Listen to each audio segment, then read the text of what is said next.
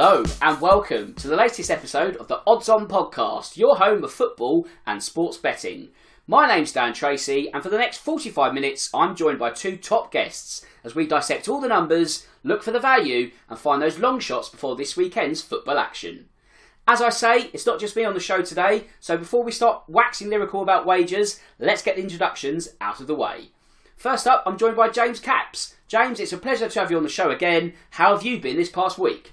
Yeah, you're one of uh, you're one of only a few people to say that it's uh, a pleasure for me to be in your company. But yeah, I've been uh, I've been very well, thank you. Still on a bit of a come down from that dramatic late comeback from my team Derby in a 2-2 draw at home to Birmingham on Sunday. And if you could bottle up the adrenaline rush that I got from that second goal, could probably sell it for millions. But yeah, I'm all good here, thank you, mate. I'm glad to hear. And also, last but certainly not least, is Jamie Brown. Jamie, a week off for Spurs means less stress, I guess. But how have you been this past seven days?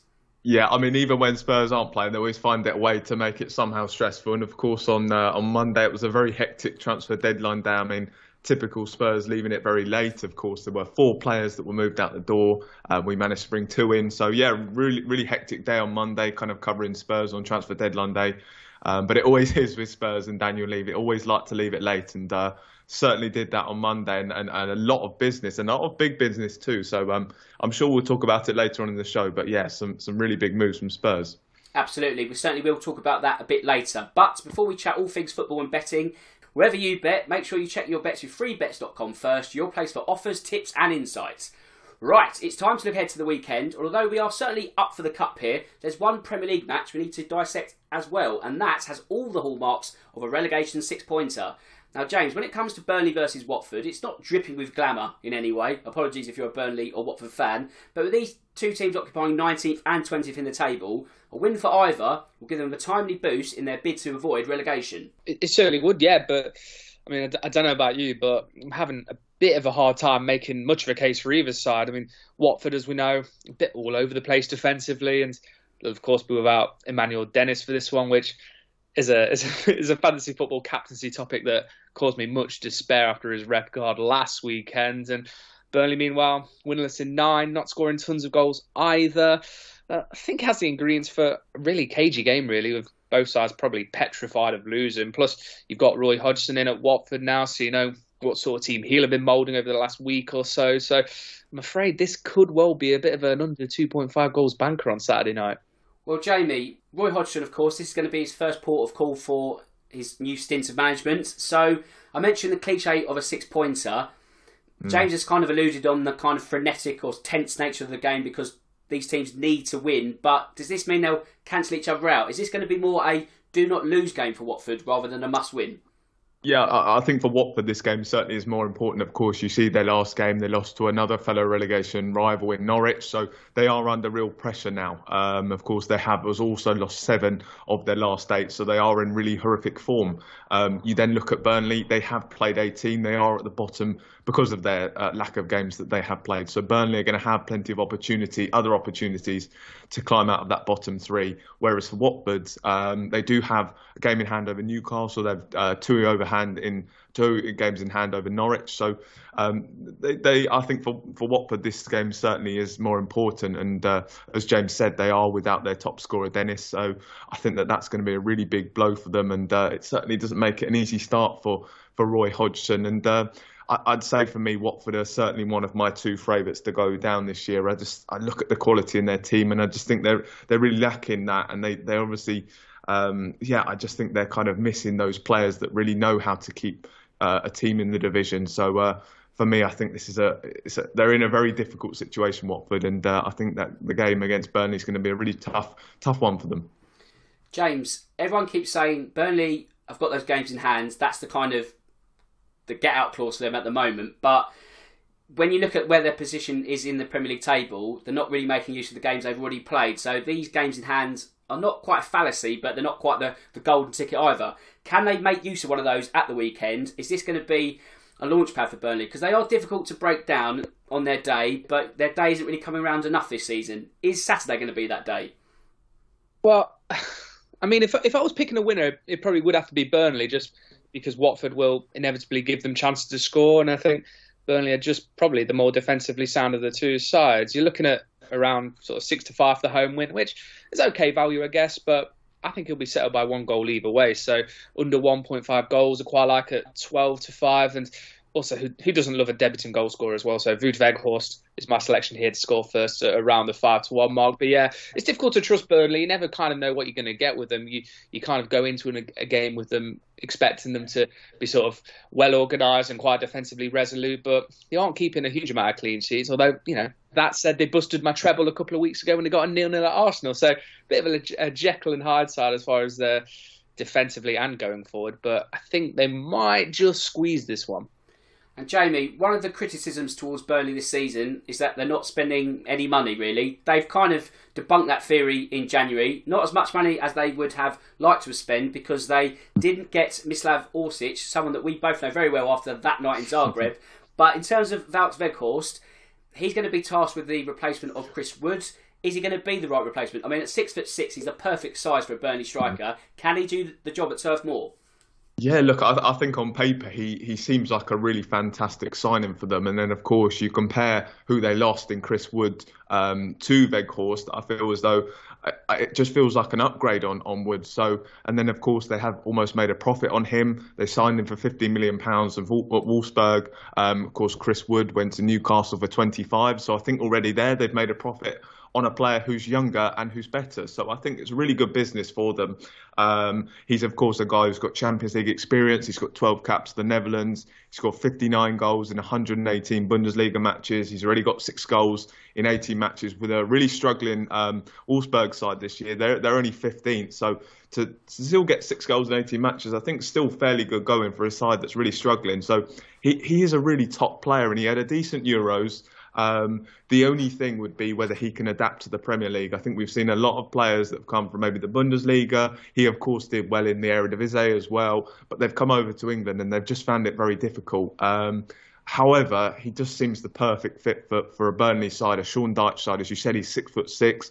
Um, I think he, he seems like a very much like for like replacement Chris Wood. So you feel as though he should slot into that Burnley system very well. So I, I, think it's I think it's definitely an upgrade on Chris Wood. I think it's a great bit of business from uh, Burnley, and uh, if he's able to hit the ground running in the Premier League, then uh, they've got a really really good player there on their hands.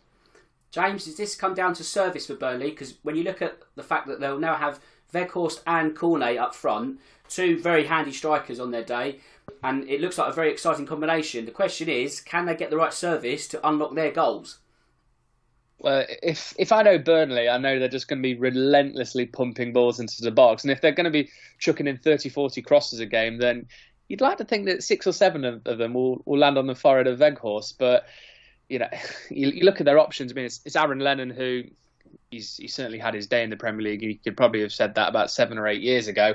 And that kind of leaves you with, with Dwight McNeil, who is obviously a talented young player. He burst onto the scene a couple of years ago, but hasn't really kicked on since then. So I'm, I'm looking to him to sort of provide that creative inspiration and potentially Maxwell Cornet if he can perhaps slip back into midfield and provide a little bit of inspiration as well. But you know, it's worrying times for Burnley. Really, there's you just look across the team. It's you know, it's pretty pretty beige. Really, it's lacking in vibes and it's just no real sort of creative spark about them. And yeah, I've not got a huge deal to say about them because they just don't really inspire me in terms of betting whatsoever.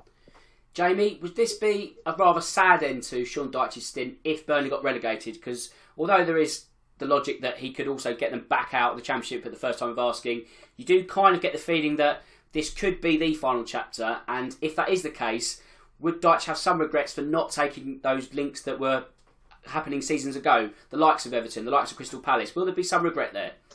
Um, yeah, I, I, think so. I mean, look, he's obviously done a fantastic job there at Burnley over the over the years. I think to keep a, a team like Burnley in the division, I think that that's kind of where their ambitions lied to, to remain in the division, and they've seemed to have done that very well. So, of course, they had that one year where they qualified for Europe, and that was obviously fantastic. Um, but I, I, do see them staying up this year. I think to have kept players like Ben Mee and James Tarkowski, of course, guys that potentially could have gone to Newcastle and West Ham, they were linked away. I think that that's a really solid kind of partnership at the back there. as again, I think Weghorst is a great signing for them. I think McNeil was also is a guy who I do like, and Cornet as well. Of course, he's coming back from the African Cup of Nations. He should be available to face Watford. Um, so personally, I actually see them staying in the division, but. Um, I think sometimes it's it, now in modern day football, it's very difficult for a manager to kind of stay in one job. I think um, just because of the way everything is with money and the pressures of, of staying in the Premier League. Um, it's very difficult to kind of have that longevity as, as a manager now. So I think we're probably probably starting to see the end of um, of Sean Dyche's time, and I think as well. Burnley fans, they've also, obviously they'll want to have a bit more ambition than just trying to stay in the Premier League, and then of course playing that renowned style of of really rigid football as well. So maybe they might look to make that change and look to be a bit more ambitious and try to push for maybe a top half finish or, or, or something better. So potentially it could be the end for for Sean Dyche, and they might look to upgrade on him. But for this year, I, I do actually think they'll have enough to, to stay in the Premier League. Okay, then I'm not sure Burnley versus Watford will be in the long shot ACCA in terms of that territory because we're going for odds between two to one and five to one. But I want some picks from you both. Let's start with you, Jamie, first. What have you got for me? Yes, so uh, for my long shot, I've actually I'm actually going for uh, the African Cup of Nations. Um, I'm going to go for Senegal to to beat Burkina Faso, um, and for both teams to score at 11 to two. Um, so in the past, this has been a high scoring fixture. Um, since 2007, these sides have met four times, and they've produced uh, 12 goals in those matches. So I think this is a game that certainly will have will have goals in them. Uh, I think Burkina Faso they've scored in all five of their games at the the competition this uh, th- this campaign, and then Senegal they've netted five times in their two knockout matches. So I actually I'm going to go for Senegal to uh, to to defeat Burkina Faso and both teams to score 11 to two. That's an interesting pick. That James, what have you got? Are you going to the Afcon or are you going somewhere else for me?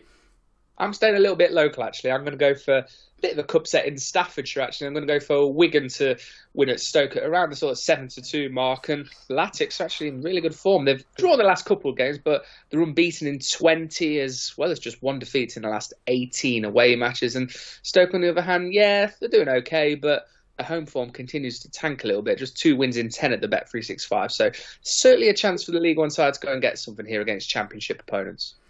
Okay, that's a good pick. I'm going to add to that Blackburn to win away at Swansea. You can get that at about 2 to 1 at the moment. The logic here is that Swansea, under Russell Martin, have not had a good season at all, really. Obviously, Steve Cooper left after Brentford's winning the playoffs last season. Swansea kind of hit the end of a chapter there. They've done nothing really in terms of their championship hopes. Relegation is not an immediate threat, but it's hanging over their shoulder at the moment. I think there are just about worse teams. As for Blackburn, they were held at Luton last weekend, and they are one of the few teams playing in the Championship this weekend. So that's another game played more than the likes of Bournemouth and QPR. So it's imperative they do get that win. If not, then the likes of the Cherries and the R's will be rubbing their hands together and thinking, right, Blackburn are in our sight. So for that reason alone, I think Blackburn will win that. Also, we spoke about Ben Brereton Diaz and he won't be anywhere else. He's at Blackburn still, so that's a win for them, and I think it'll be a win on Saturday afternoon also. And of course, check out freebets.com for all the latest offers and enhanced odds from all the leading bookmakers. Right, so we've got our Premier League preview and long shot ACCA out the way, so let's pivot to the FA Cup because this weekend, 16 fourth round ties to choose from and plenty of betting opportunities approaching on the horizon. So, our experts, that's not me, I'm just the host, are going to look at the best of them. So, let's start with Holders Leicester, shall we? Because they're going to make the short trip to Nottingham, that being Forest, of course, and it's one of the more interesting ties of the round, shall we say. James, do you think Forest will land a second Premier League scalp, or does it pain you to say nice things about Derby's rivals? I mean, well, you've certainly got to give them a bit of a chance. As, as much as something inside me dies to say something positive about Forest, but Steve Cooper's proven to be an excellent appointment, and he also made some smart signings in January that will certainly give them a boost in their playoff chase, which is a far cry from the transfer strategy of yesteryear, where they they had a real revolving door and they just kind of seem to sign players just for the sake of it, really. And Leicester are in great shape as far as form and injuries are concerned. They also haven't won away from home since October. So, I mean, there's far worse bets this weekend than the home win at a pretty punchy sort of 11 to 4, 3 to 1 kind of ballpark in terms of price. And remember, this is a Leicester side that they'll be without Jamie Vardy again. They've also been pretty defensively suspect as well. So the Reds win certainly one of the value picks on Sunday. I've actually managed to talk myself around to backing Forest in the process of giving my answer, which is quite something, really that's quite the pivot in actually one answer. I like the way you sort of started in one direction, ended in the other, but there's nothing wrong with that at all. So, Jamie, in terms of Leicester this season, I mean, hmm. yes, they won the FA Cup last time around, but do you think a second successive failure to not land an invite to the Champions League has really taken the wind out of their sails this time around?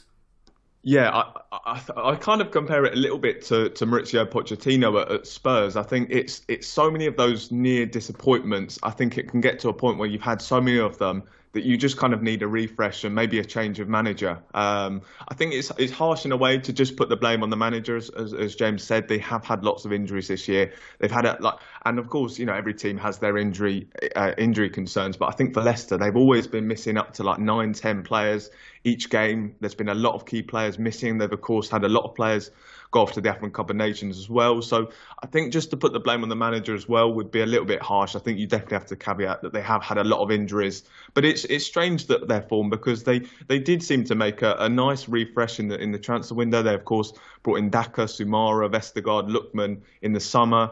Um, they of course had uh, Dewsbury Hall come into the side as well, who's been a, a good young addition. So it, it's strange to kind of see why they haven't really kind of kicked on this year. But I do wonder maybe whether there is a need for a change of manager, just because to have that so many disappointments, sometimes it just needs to be changed. Um, and then, of course, as I said, you look at that Leicester team. There's no reason why they shouldn't be doing better than they are and have those ambitions. So again, I think it might be another one where Leicester, although Brendan Rodgers has had that success, they might look to kind of uh, make that change in manager. So um, maybe we are coming towards the end of, of, of uh, Rodgers' tenure at, at Leicester, but. Uh, I think they've certainly had their their misfortunes with uh, with injuries this year, and I think that that's been a big reason for them um, really struggling. And of course, I think they've got this really interesting trip to, to kind of the City ground on on the weekend in the FA Cup. I think that we saw Arsenal go there and lose, so I, I think there's definitely potential there for a, for a possible upset um, again.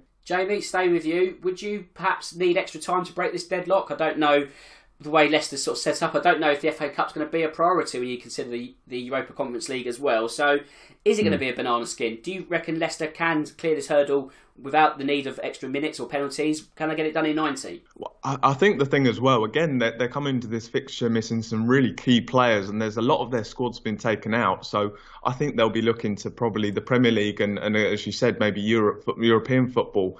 They're not going. They've got a pretty small squad, pretty small squad now. So I think they're going to have to field a team that's that's looking pretty weak. So I really think there is there's a possibility for an upset. Again, I think Steve Cooper he's he is doing a great job at Nottingham Forest, and to have beaten Arsenal, they've already caused one upset. They'll have the confidence to go there. So. I, I really think that they'll be, uh, that uh, Nottingham Forest will be able to take advantage of maybe a, a Leicester side that's really short of confidence, that's short of players. So, do you know what? I, re- I really do kind of fancy Nottingham Forest to, to cause an upset on the weekend interesting picks there. I think yeah, it's fair game, really, isn't it? I think the way that Forest are just on the fringes of the championship playoff race, and you kind of think Stevie Cooper has transformed them in short time. So why not? You know, why not take another scalp after such a great performance against Arsenal? Of course, what would the FA Cup be without a bit of non-league romance? And after disposing of Reading in the previous round, Kidderminster have been rewarded with a visit of West Ham. So, Jamie, what do you reckon will be the lie of the land at Aggborough on Saturday? Mm. Uh, to be honest, I think West Ham probably will have just enough quality um, to beat Kidderminster. I think that is just such a kind of a big difference in in kind of quality between the two teams. So I think West Ham will just about get the job done. I think they'll still um, look to put out a pretty strong side. There is the potential for a, a real giant killing, of course, 12:30 on a Saturday. I think those kind of those earlier kickoffs, sometimes the Premier League clubs, and uh, you know, it can be sometimes difficult for these teams to really get up for it. So, and then of course going away to Kidderminster, that's potential um, you know, they're there for the upset. And then, of course, you look at West Ham's form. That they, they are in a really kind of they're in a difficult period at the moment. Um, I'm sure the atmosphere at the club will be quite low. Of course, they've suffered two consecutive defeats. Um, the lack of transfer business as well. They obviously failed with a, a late move for Darwin Nunez on, on transfer deadline day. So I think the kind of the atmosphere as well at the club is is, is very low. So there is the potential for a possible upset given those three factors, but I think ultimately I do I do think West Ham will have the quality um, to beat them. And then of course if they do field a weakened lineup, I'm sure they'll have some of their big guns on the bench. And if, if it does get to a point where um, maybe they are struggling to break uh, break Kidderminster down, they'll bring on the big guns and, and probably will get the job done in the end. By the same token, James, do you fancy Boreham Wood to get anything at all from their trip to Bournemouth, especially as the Cherries have made five new signings on deadline day? Uh, pro- probably not. I think Scott Parker's side will just be that little bit too strong. But you know, it's, it's a free hit for Bournemouth. They're going to the game in great form. It's just one defeat in the last 22 matches, and Bournemouth's transfer activity is probably put in action by the fact that their form has been a little bit on the wobbly side. But there's no denying that the Cherries' quality, though. Plus, added competition for places as well. I think it'll probably spark a decent performance from them. But you know, one might be tempted to back Bournemouth in the handicaps if you want a little bit of value. Plus two is even money. So if you think the conference side can make a bit of a game of it, then that's probably the betting direction you want to head into. And James, I'm not sure how many are going to be cut side for that visit of Boreham Wood, but in terms of the championship odds that we referenced last week, Bournemouth have shortened to two to five on. Now, I think that's because of that transfer flurry. Is that something that you back up there? I mean, I wouldn't personally back it myself just because of the nature of the championship with everybody beating everybody and the kind of run that Bournemouth are on at the minute. It could well continue, but they have made some real good signings. I mean, the Nat Phillips signing was, you know, caused me to particularly raise my eyebrows. They must have spent an absolute fortune on him in terms of a loan fee. I mean, you're probably looking at sort of three, four million quid for a, a six month loan when he was linked with, with sort of 15, 20 million pound moves to the likes of West Ham earlier in the month. So sort of tells you the sort of pulling power that Bournemouth have and the sort of money they have in their pockets. I think Todd Cantwell, he's on a bit of a downward curve at Norwich, but if Scott Park can get him playing, then he's potentially a game changing signing. And you look at Blackburn, QPR. I mean, Ben Brereton Diaz has been absolute sensational form this season, but before this year, he wasn't particularly scoring goals at all for Blackburn, and you do worry that his form might flatline a little bit. He's been away with Chile, of course, in World Cup qualifiers. So how much of a toll is that going to take on him?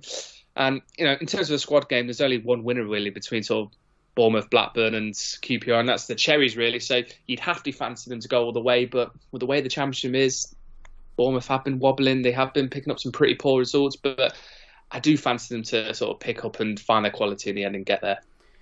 And James, of course, the leaders of the Premier League are going up against the leaders of the Championship, and that always makes for a good subplot in the FA Cup. Do you think Fulham will have any chance against Pep Guardiola's City machine?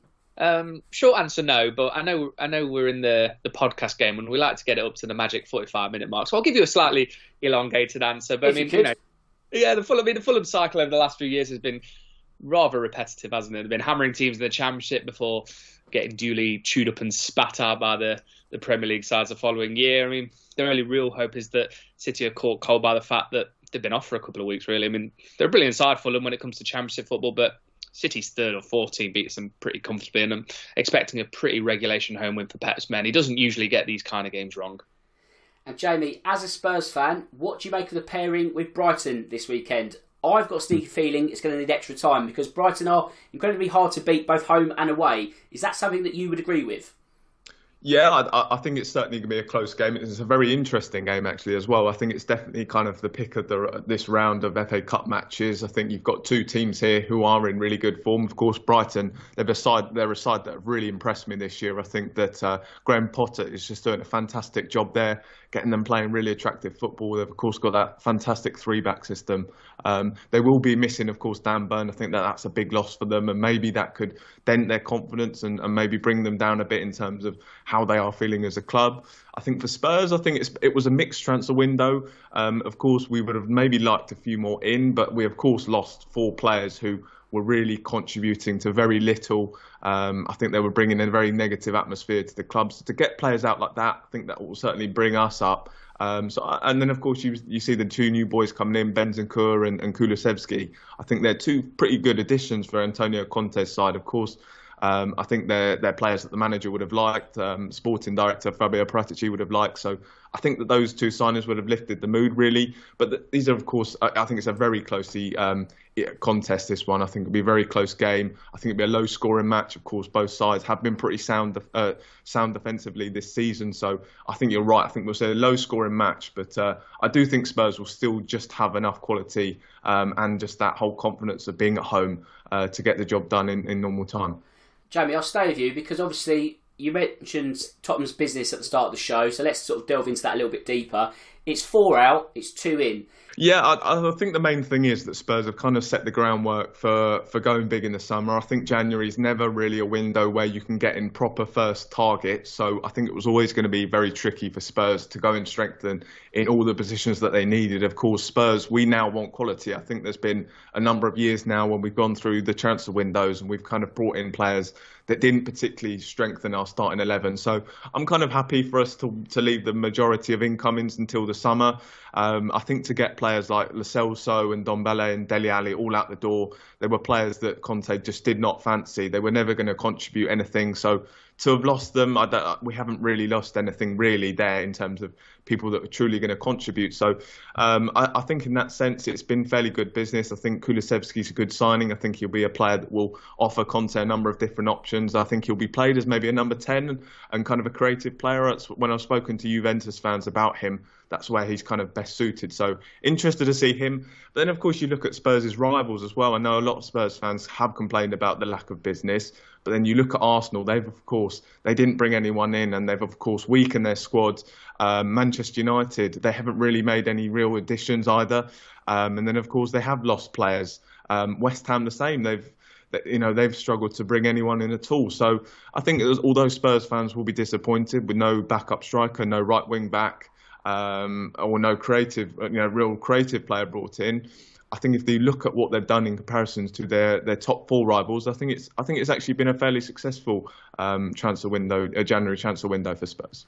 Well, it's always hard to rate a window out of ten. I know that's the kind of the buzz theme at the moment, isn't it? You know, pick a number in terms of how your window has been for your team, but you can't really gauge the quality of a window until the end of the season because that's when all the prizes are handed out. So, in theory, it looks good. I'm happy with it because, as you say, if you've got players that aren't really doing anything, what's the point of them being there? So numerically, you think, oh, actually, we might be a bit short, and if we get injured, then that might be a problem. But you know, this happens in football anyway. If there's injuries, you know, we're not immune to that. We just have to kind of roll with the punches. So I think you can only really gauge how successful this move or moves will be in May. And if it does pay off and the ends justify the means, then it will be a great bit of business. But James, let's focus on Manchester United now. They were referenced just a second ago because they bought no one in January.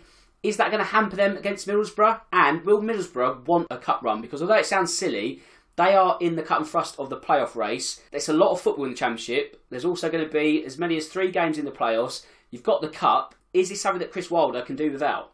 Uh, I, I, don't think he'll have much of a, a bearing on Manchester United, a lack of January transfer signings in, in, in regards to this game specifically, just because even if he he brought in a, a, whole host of signings. I think a lot of them would have got would have been rested anyway, and a lot of the key players, Bruno Fernandes, Cristiano Ronaldo, they're unlikely to play this game anyway. But in terms of Middlesbrough, I don't think Chris Wilder is particularly the sort of manager who would who would see additional games as much of a hindrance. But you know, if he does feel that way, he can always rotate the side, knowing that they're unlikely to get a result anyway. But I think you'll be looking at as a chance to, to carry on their really good run of form. They've won six of the last seven matches, including a, a victory over Coventry that helped me land a nice little nine to one fourfold. I, I won't mention that, but you know, I just thought I'd get that in there. In there. So on the on the one hand, you probably want to give this game a good crack against a Manchester United side who, let's face it, they can be got at regardless of what kind of side they put out. But on the other hand, Middlesbrough go to QPR in midweek, in, which is a massive game as far as the Championship playoffs are concerned. So he'll likely have one eye on that one. But you know, it's a game I'd probably stay well clear of from a, a betting perspective until I at least see some team news from either side. But I do think United will be okay here.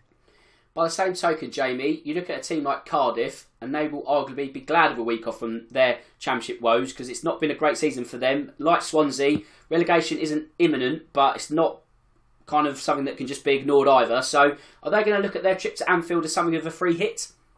Yeah, I, I, think for sure, and uh, and potentially though, you look at Liverpool in the last round. They of course really kind of in a lot, a lot of uh, Jurgen Klopp's reign, he's really viewed these cup competitions as you know he's never really gone very far in them or taken them very seriously. So there could be a potential for an upset there. I think if you look in their last round, they of course they did have almost a slight scare against Shrewsbury where they did go one 0 behind. They then brought on the big hitters, as I said, maybe in the case similar to the West Ham match, I think they'll have all their big hitters on the bench to bring off um, just in case they do need that. But uh, I, I, think this will definitely be a case where Liverpool will be too strong. They of course started Van Dijk and Konate a, and Robertson in their back four, so they'll certainly put in the quality um, into their eleven. And then for, for Cardiff, um, they did they did obviously get that big win on the weekend against Nottingham Forest. That was a, a huge win for them, so maybe a bit of confidence there.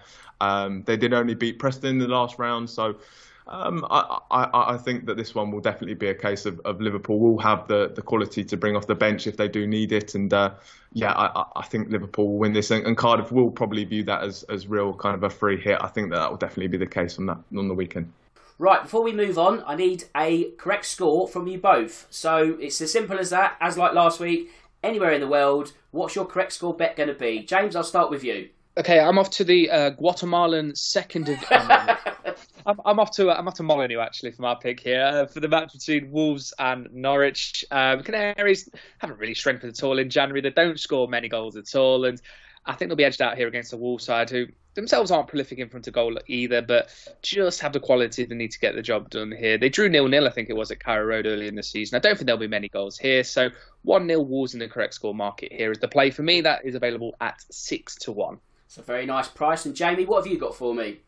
Yep, um, so I've actually stuck with Tottenham. Um, I'm going to back us to beat Brighton 2 1. Um, I think, as I've said, at home, Spurs have been really good this season. They've won 70% of their home matches, so they have been really strong. Brighton, they have been uh, pretty poor away from home this year. They've only won 27% of their, of their games away from home. So I do think Spurs will win, as we said. I think it'll be a fairly low scoring match. Um, I think Spurs they have averaged nearly two goals a game at home, so I think potentially Spurs could could get a few. But yeah, as I said, I, th- I think I'm going to go for two one to Spurs uh, against Brighton on the weekend in the FA Cup. Good shout, Jamie. And of course, if you are going to place any correct score bet or you fancy any bet this weekend, check out freebets.com for all the latest offers.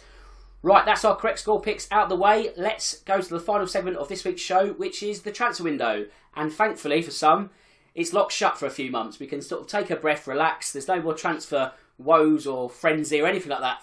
With that in mind, has the business which has taken place, has it moved the needle somewhat in the relegation market? So we spoke about this last week, so I just want to kind of build on that as a point of reference and see what has happened in the last seven days. So firstly, let's look at Everton because there's been some big news, not just on the pitch, but off the pitch also. Arguably bigger news off the pitch because Frank Lampard is now their manager.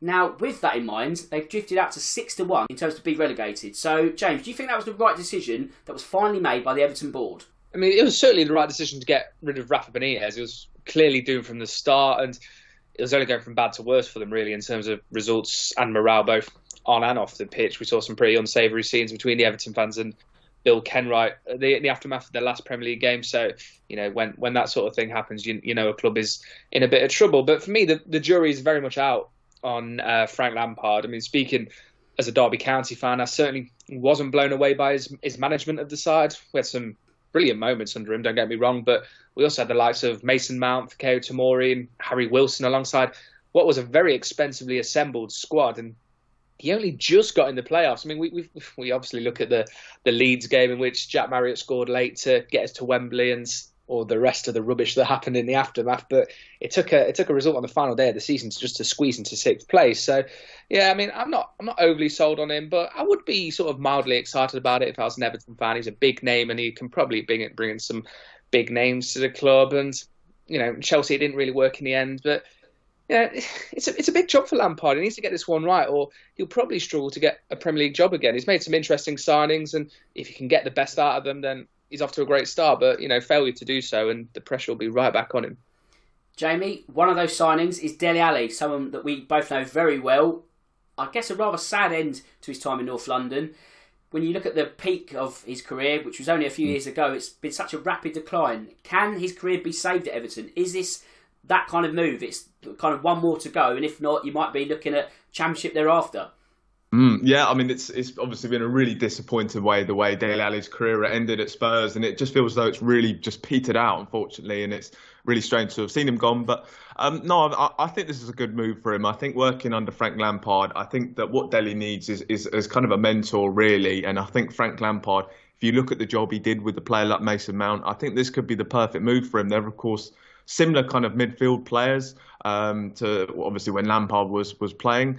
Um, so potentially he could help him there. But I think with Dele, it's just trying to get that confidence back. I think that.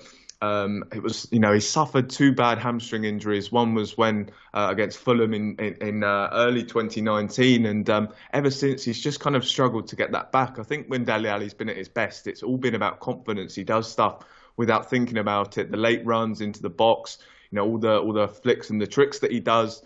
Um, but he's just completely lost that confidence. And then I think there's been a lack of motivation to, to kind of get back to his best. So I think under a manager like Lampard and having seen the job that he's done with a few players in the past, um, I, I, think this is a good move for Dele Alli.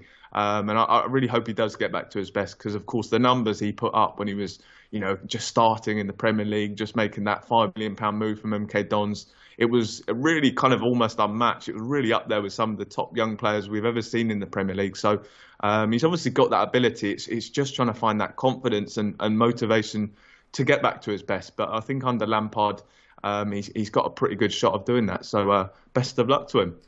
And Jamie, with Donny van der Beek also making a move to Everton, albeit a short term one, could you see a change of shape for the Toffees? Because they're known as a bit of a back four team. Could you see a back three? Yeah, potentially. I think that Lampard will probably look to play maybe a more forward-thinking kind of football. Um, I think Van der Beek's also another uh, pretty decent signing. I know he's not played a lot for Manchester United, but I think that that's another fairly solid signing. They, of course, look at their other midfield options. They've got Doucouré, Allen, so they've got some nice options there as well. Um, and then, of course, their attacking options. It's just having um, uh, Calvert Lewin and, and Richarlison fit. I mean, they've obviously had some injury issues, both of them this season. So if they can stay fully fit, then I really don't think they'll have many problems in terms of uh, they'll certainly avoid the relegation battle. But no, I'm I'm really interested to see what Lampard could do there, and uh, you know I think they'll want to play maybe a more progressive style of football now. So um, I, am really looking forward to seeing them under Lampard. Um, I think at Chelsea as well, it was always a very tricky job for him. I think once they had that transfer ban uh, lifted, um, the expectation was always going to be much greater. I think he went in there at the perfect time for Chelsea, really, because they needed a manager who could get the best out of young players. And then once that that um, that expectation keeps getting greater, I think that that's when he really started to struggle. Um, I think at Everton he'll be in a similar position to where he was at the start of his, his time at Chelsea. So I think it's quite a nice fit for Lampard actually. And uh, as I said, I'm, I'm looking forward to seeing what he can do with them. Now Everton's first bit of Premier League business under Frank will be against Newcastle next week. So James, Newcastle were rather busy on deadline day. Not quite the frenzy of activity that many expected and throwing cash left, right, and centre, but they have got bodies in. As a consequence, they're now 13 to 8 to be relegated. At the current list, it means they're fourth, so that would also indicate they're going to stay up. Is that something that you feel they're going to do?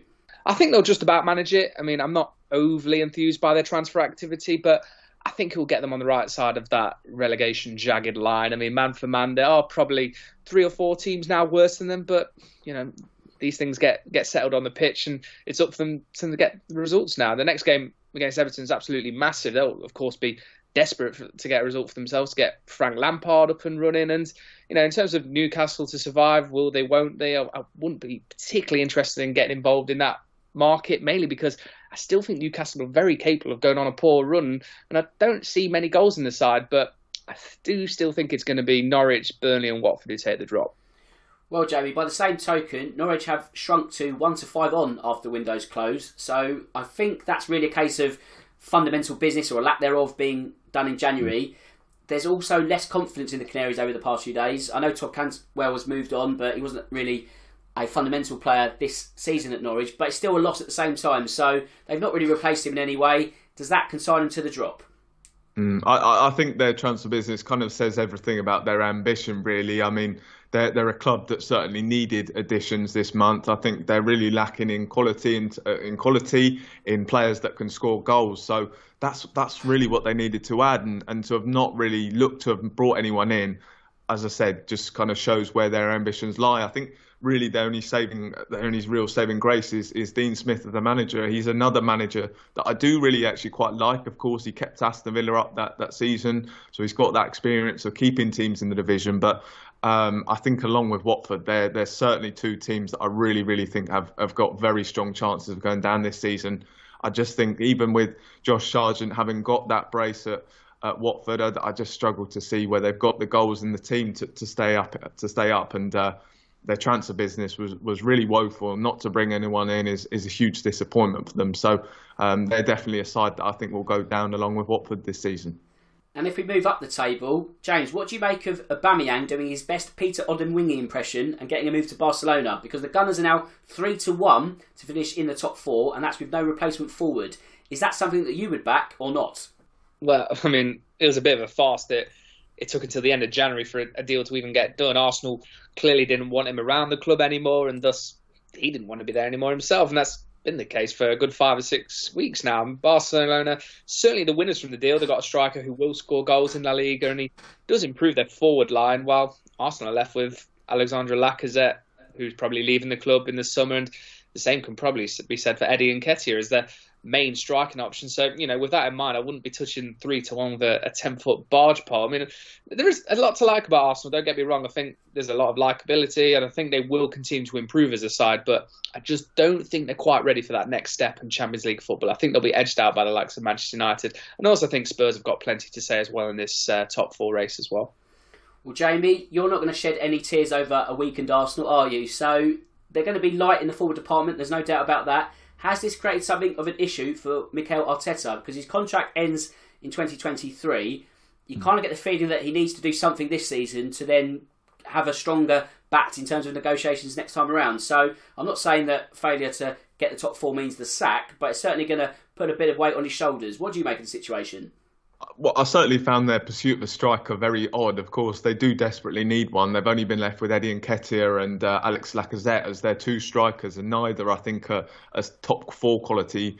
Um, so, I, as I said, I just found it bizarre. They went after Dusan Vlahovic very hard. It, of course, became very apparent early on that he wasn't keen in a move to them. Obviously, lots of reports saying he wasn't even answering their calls. So, um, I think that that was bizarre that they kept on trying for him. I would have thought they should have looked elsewhere. They desperately, desperately needed that striker. And, and going into the window, they had a fantastic opportunity of finishing in the top four. They, of course, they haven't had to contend with European football this year. All their rivals, West Ham, Tottenham, Man United, and Chelsea, all have um, European football, had European football to contend with this year. So they had a really great shot. And um, of course, as well, with, with January being so poor for them as well, lack of goals, it, it really felt as though an opportunity for them to kind of counter that by bringing in a striker.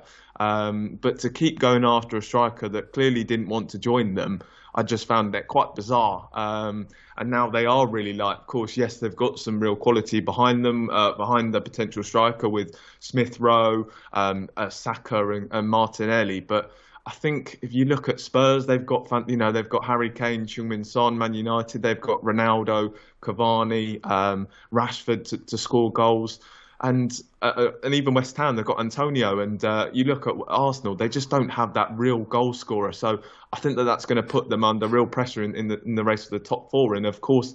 Mikel Arteta, you know, if they're not, they're not, they've got to be qualifying for, at least for European football. So I think there is now real pressure on on Arteta to to maybe to, to do be doing better. But without a striker, I think it's very difficult to see them getting into that top four now. I'd have to agree there, Jamie. And of course, if you're looking to bet on either the relegation market or the top four, check out freebets.com for all the best insight and betting tips. Right, our final bit of business before we log off for this week is our odds on threefold, where we're going to dive into anywhere in the world, actually, I'm going to open it up because the FA Cup is not offering too many in terms of odds on, or at least not in the range that we want. Our range is 1 to 2 on at a minimum and evens as the maximum. So let's see if we can get a first combined winner over the line. And James, I'm going to start with you. Yeah, I'm going to go for an Everton win over Brentford. Frank Lampard we can get up and running with a victory here. There's also a little less pressure on them with it being in the cup, of course. And hasn't been a great week in the Brentford camp with all that Ivan Toney nonsense. So a home win is my pick here at 11 to 10. It's a good price that. And Jamie, what have you got for me? Yep. Uh, so I've got uh, Wolves to beat Norwich. They, of course, they're at home as well. So I think the Wolves have been in uh, obviously fantastic form um, over recent weeks as well, and they're probably a side that will start to challenge for the European spot. So um, I think as well, you look at Norwich. We spoke about them. Um, they are in a really poor uh, run of form. So I've got Wolves to beat Norwich at four to six. I like it. It's a very tempting price. I'm going to go north of the border, not the big two, but I'm going to go to Edinburgh, the green half of that. Hibs, they play home to St Mirren at the weekend. They were held at home to Hearts on uh, Tuesday night in the Edinburgh Derby, but they've got to thank their goalkeeper for that point. But they are looking a lot better under Shaun Maloney since his appointment. So I think Hibs will be up for three points at Easter Road, and with that in mind, I'm going to go for them at three to four on. So that brings us to full time for this week. I just need to do the admin before we wrap up. As mentioned, if any of these bets take your fancy, make sure to visit the free bets website. And now I just need to thank my duo of top guests. So James, thanks for joining me this afternoon. I hope you enjoyed that one. Cheers, Dan. And Jamie, thanks for your time and sharing your betting insights with me. Thanks, Dan. Fantastic. Cheers, guys, and also to the listeners out there. And with that said, it just leaves me to say that my name's Dan Tracy. This is the Odds On podcast. And until next time, goodbye.